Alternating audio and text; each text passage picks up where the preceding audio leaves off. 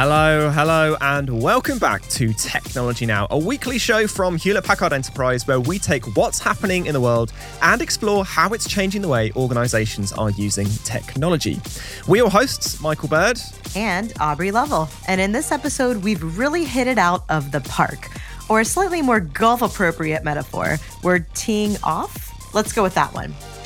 We're talking smart sports arenas on a vast scale with a look at how golf is embracing technology to provide lightning fast insight, better customer experiences, live mapping, and even predictive results across huge areas of open land in all weather conditions. Absolutely. Now, a couple of weeks ago, I was invited down to Wentworth Golf Course just outside London to meet with Michael Cole, Chief Technology Officer for the European Tour Group and Ryder Cup Europe, to talk about pushing connectivity to the limits. Ah, oh, that's awesome, Michael. Yeah, absolutely. And as always, if you're the kind of person who needs to know why what's going on in the world matters to your organization, then this podcast is for you. And if you haven't yet, do make sure you subscribe on your podcast app of choice so you don't miss out. Right, let's go. So, golf is a pretty challenging sport for any number of reasons. On the playing side, being out in the elements means that the way a swing or ball behaves can vary hugely from one moment to the next. Something we touched on in our Technology Untangled episode on the technology of sport last season. But it's no easier from the side of the organizers, broadcasters, and ecosystem of suppliers that surround them. Golf courses are huge areas, several kilometers square, right? So they have dozens of acres of maintained grass, often among dozens more of forest or moorland. And in the case of big events, they can host thousands of connected devices from point of sale to cameras to sensors and simply smartphones and watches. So, in short, providing connectivity is a huge logistical challenge. Yeah, it is. For organizers and suppliers of connectivity equipment like HP Aruba Networking, it's a unique challenge. And it's the challenge that Chief Technology Officer for the European Tour Group and Ryder Cup Europe, Michael Cole, spends his days solving. Talk us through some of the stats when it comes to the tech side of putting on a major golfing event. Well, the, the, stats really evolve from the fact that staging a golf event is a greenfield site. So you are literally building that infrastructure from scratch. So you could literally be deploying hundreds of kilometers of copper cabling, tens of kilometers of fiber, hundreds of access points and switches. Something like a Ryder Cup is obviously one of the biggest events, or, or if not the biggest event that we that we do, and it could be anything from over 700 access points in terms of that core infrastructure, right the way through to 120 cameras for the TV product and everything that is required to support those uh, those environments. What are the major challenges of holding a, major golfing event like the Ryder Cup?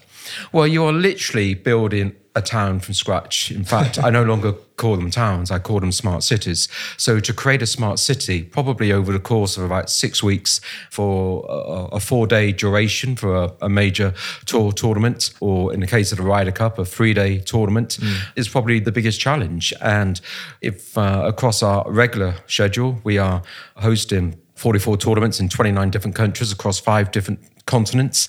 But the scale of the Ryder Cup is is far bigger than anything else in golf, and certainly is uh, a testimony to the huge amounts of work that, that go into it. You've got hundreds or even thousands of connected devices and a huge amount of bandwidth. How do you keep that running outdoors over large distances? Are we talking lots and lots of fiber? we have to build the stage in order for the show to take place. And building that stage across a, a 250 acre site um, can be a challenge. And we have to use a combination of technologies. We may not have power uh, accessible in every part of the course. So we have to be creative, uh, use solar where we can. In fact, for the Ryder Cup this year, uh, we will be deploying our first ever solar powered access point. Wow. You know, how's that for first? For our, our Wi-Fi. We'll use uh, satellite connectivity where, where we need to. Everything is fully redundant. Everything has to be diversely routed. We cannot have any single point of vulnerability. It is a big challenge, but I have a great team behind me. We work with great partners and we know what we need to do. What are the unique challenges that you face being a CTO in your particular field? I have often said that golf is probably the most complicated sport in the industry. In our regular tournaments, we're 156 players. We're not a stadium. Uh, we're actually 18 fields of play. We don't play for 80 or 90 minutes. We actually play for four days or, again, three days for the Ryder Cup. And we have a mix of formats. Um, sometimes we play stroke play for Ryder Cup, it's match play. And that is a complex environment in which to, to manage. Mm. Our job in technology is, is to try and simplify some of that complexity, not within the field of play itself, because golf is golf, but some of the nuances um, that emanate from that complexity. Yeah. So where where do you go from here? What's the plan for the next three to five years? I suppose you've got the next couple of months for the Ryder Cup. What happens after that? Well, I get really excited around the period of a Ryder Cup. And part of the reason is we make a significant investment in technology. And uh, this year for the Ryder Cup, we are investing heavily in HPE's uh, and Aruba's new inventory around access switches, around GreenLake, and around access points. And uh, that's going to bring a, a whole new raft of capabilities. Now, for us, this isn't just a one off event. That investment will actually service the European Tour group for the next four years. So I get to enjoy both the pioneering nature of these new capabilities that we will have at our disposal for the Ryder Cup this year, but equally how we then further leverage and exploit those capabilities over the next four years. If there's one thing that tech leaders in other fields can learn and take away from how you and your team do things, what would that be? Well, we've recognized that connectivity was king but people expect more than that now. We recognize that data championed everything. But actually, you have to go beyond that. And, and one of the things that we are bringing out, particularly for this Ryder Cup, is intelligence. Think about data in, intelligence out. This is all about generating valuable insights from that data and importantly, creating actionable outputs and outcomes. And that is something that we're working really hard to deliver strong capability for the Ryder Cup, both in terms of what it means for spectators. Some wonderful new features in terms of shot commentary and probability outcomes, spectator tracking and, and monitoring, um, through to what it means for journalists and media around weather stations on, on every hole and the fact that we are recording up to 15 measurements of, of weather every three seconds mm. on every hole, right the way through to our operational delivery. And uh, again, through the incredible help of HPE, Aruba, inventory, and GreenLake capabilities, we're bringing all of that together in terms of what we're calling the intelligence war. And this is a wonderful kind of showcasing of bringing it all together in a floor to ceiling visualization of multiple data sources, multiple aspects of intelligence that will allow us for the Ryder Cup to showcase new innovation and capabilities, but equally beyond the Ryder Cup, we will use this for remote management, giving us the ability to be able to manage and track our technology on any tournament that we're staging anywhere in the world, but from here in Wentworth how collaboratively are you able to work with partners such as broadcasters and sports analytics groups as their demands on data grow? We have to work hand in glove with our key stakeholders, and the broadcasters are fundamental to the success of our product. They are literally, literally taking the product from the course, creating that TV broadcast and distributing that broadcast to over 150 countries worldwide. That's an addressable market of 600 million households. So they're key to us. Mm. And we work really closely with them. One of the aspects that we're looking at at the moment is remote production. We typically have between three to 600 personnel on site just for TV production alone, anywhere from 30 camera crews up to 120 camera crews for the Ryder Cup. And what we're looking at is how technology can enable us to be far more efficient. That efficiency is hugely beneficial to us as a business. It enables us to put more uh, cash into prize fund for, for the players. It's hugely beneficial for the personnel because they're not having to go on the road so often and so much for so long. And equally, it's the right thing to do for the planet as well, uh, reducing our carbon footprint. So, you know, it's a key example of how technology will greatly enhance, if you like, the operational efficiency of our key broadcasters around the globe.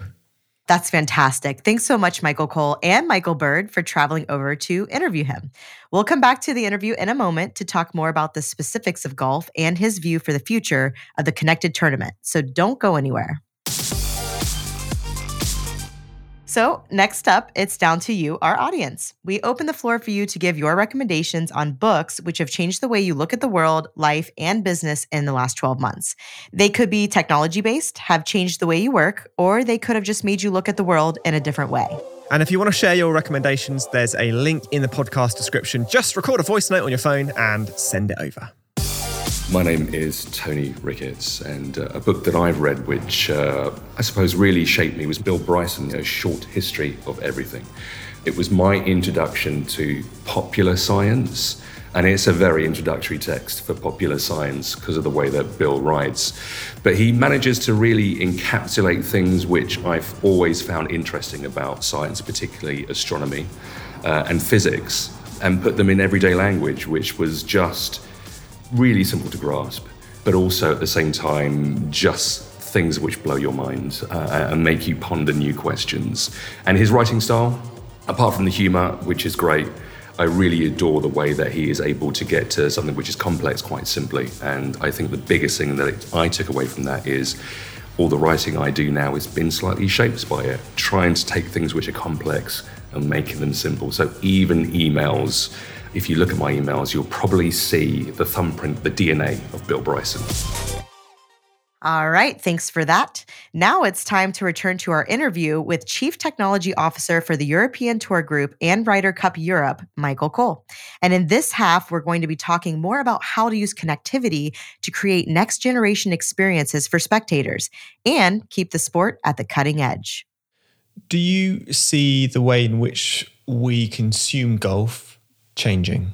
It's a really interesting question, and absolutely for sure. I can talk about what it means to, to the armchair fan, and I can talk about what it means to the encore spectator. And that for me, right now, is too far apart. And technology and the evolution of engagement will start to address that gap. It isn't about shifting where the TV product is at right now, because I believe it's in a really, really good place.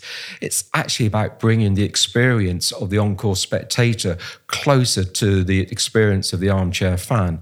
And technology is helping us to do that. I could talk about what I would call kind of three E's, keep it really simple. One is about the engagement in how we're communicating to that spectator whilst they're on the course, helping them to understand what is happening across 18 fields of play. Another E will be about the excitement. And a couple of nice features that we're, we're launching at the Ryder Cup this year is uh, probability outcomes. So the consequence of every shot, what it means in terms of winning that hole, winning that match, winning that session, or even the, the competition. And equally, uh, hole commentary. So, for the first time on the big screen, spectators will be able to see exactly uh, the distance of the drive, distance to the pin, lie of the ball, what that player is putting for.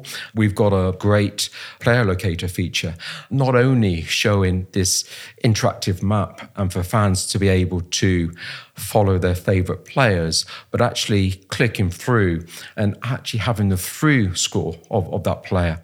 You know, these are all aspects of insight that previously haven't been available. And these are all the features that typically the TV fan has kind of had access to on mm. their second screen device, but they've never had access to actually on the course.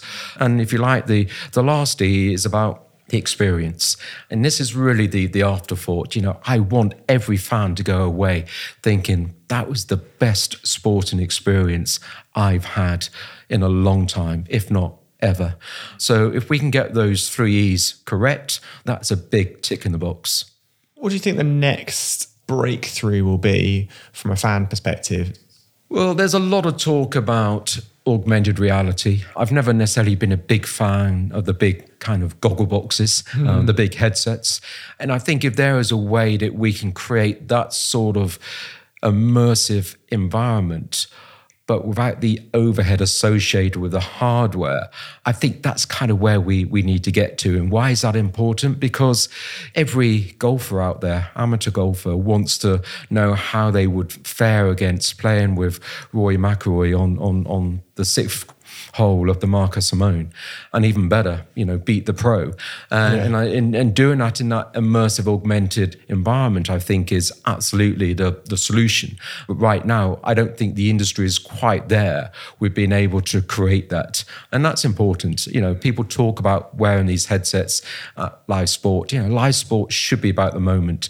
Technology should be quite frictionless, and that is one of the underlying principles that we work towards in terms of creating a frictionless environment, you know, onboarding people onto the Wi-Fi without them even realizing it or, or ticking a box, you know, giving them that immersive environment. And that is critical. So technology shouldn't be the barrier to that environment. It should be the enabler and it should be as frictionless as, as possible. Amazing. All right. Thanks, Michael, and to Michael Cole and the team at Ryder Cup Europe for their work pulling the interview together. And again, we'll drop a couple of links in the podcast description for more on these topics. Right then, we are getting towards the end of the show, which means it is time for this week in history, which is a look at monumental events in the world of business and technology, which has changed our lives. Top marks, Aubrey. Top marks. Absolutely. And the clue last week was it's 1993 and I'm searching for answers. It is, of course, the arrival of the search engine. Michael, we yes. were right. I got it right. It's hard to believe that it was 30 years ago this week that searching the internet became a possibility with the launch of the W3 or CUI www catalog. Launched by a team at the University of Geneva, the search engine didn't crawl the entire web. Instead, it identified existing collections and registries of links kept by organizations and individuals, and then broke them down and reformatted them into individual entries. So it was a pretty inaccurate and time consuming way of doing things because every single link was manually checked. And by 1996, the engine was out of date and had to be replaced by the more modern web crawler type. Now, the clue for next week is the first computer to have six legs. Oh. I have no idea what that is. Anyway, if you know what that is, don't tell. All will be revealed next week. All right, well, that brings us to the end of Technology Now for this week. Do keep those suggestions for life changing books coming in using the link in the podcast description. And in the meantime, thank you so much to our guest, Michael Cole, Chief Technology Officer for the European Tour Group and Ryder Cup Europe. And to our listeners, thank you all so much for joining us. Technology Now is hosted by myself, Aubrey Lovell, and Michael Bird. This episode was produced by Sam Datta-Paulin and Zoe Anderson, with production support from Harry Morton, Alicia Kempson, Allison Paisley, Alyssa Mitri, Camilla Patel, and Alex Podmore. Technology Now is a Lower Street production for Hewlett Packard Enterprise. We'll see you next week. Cheers.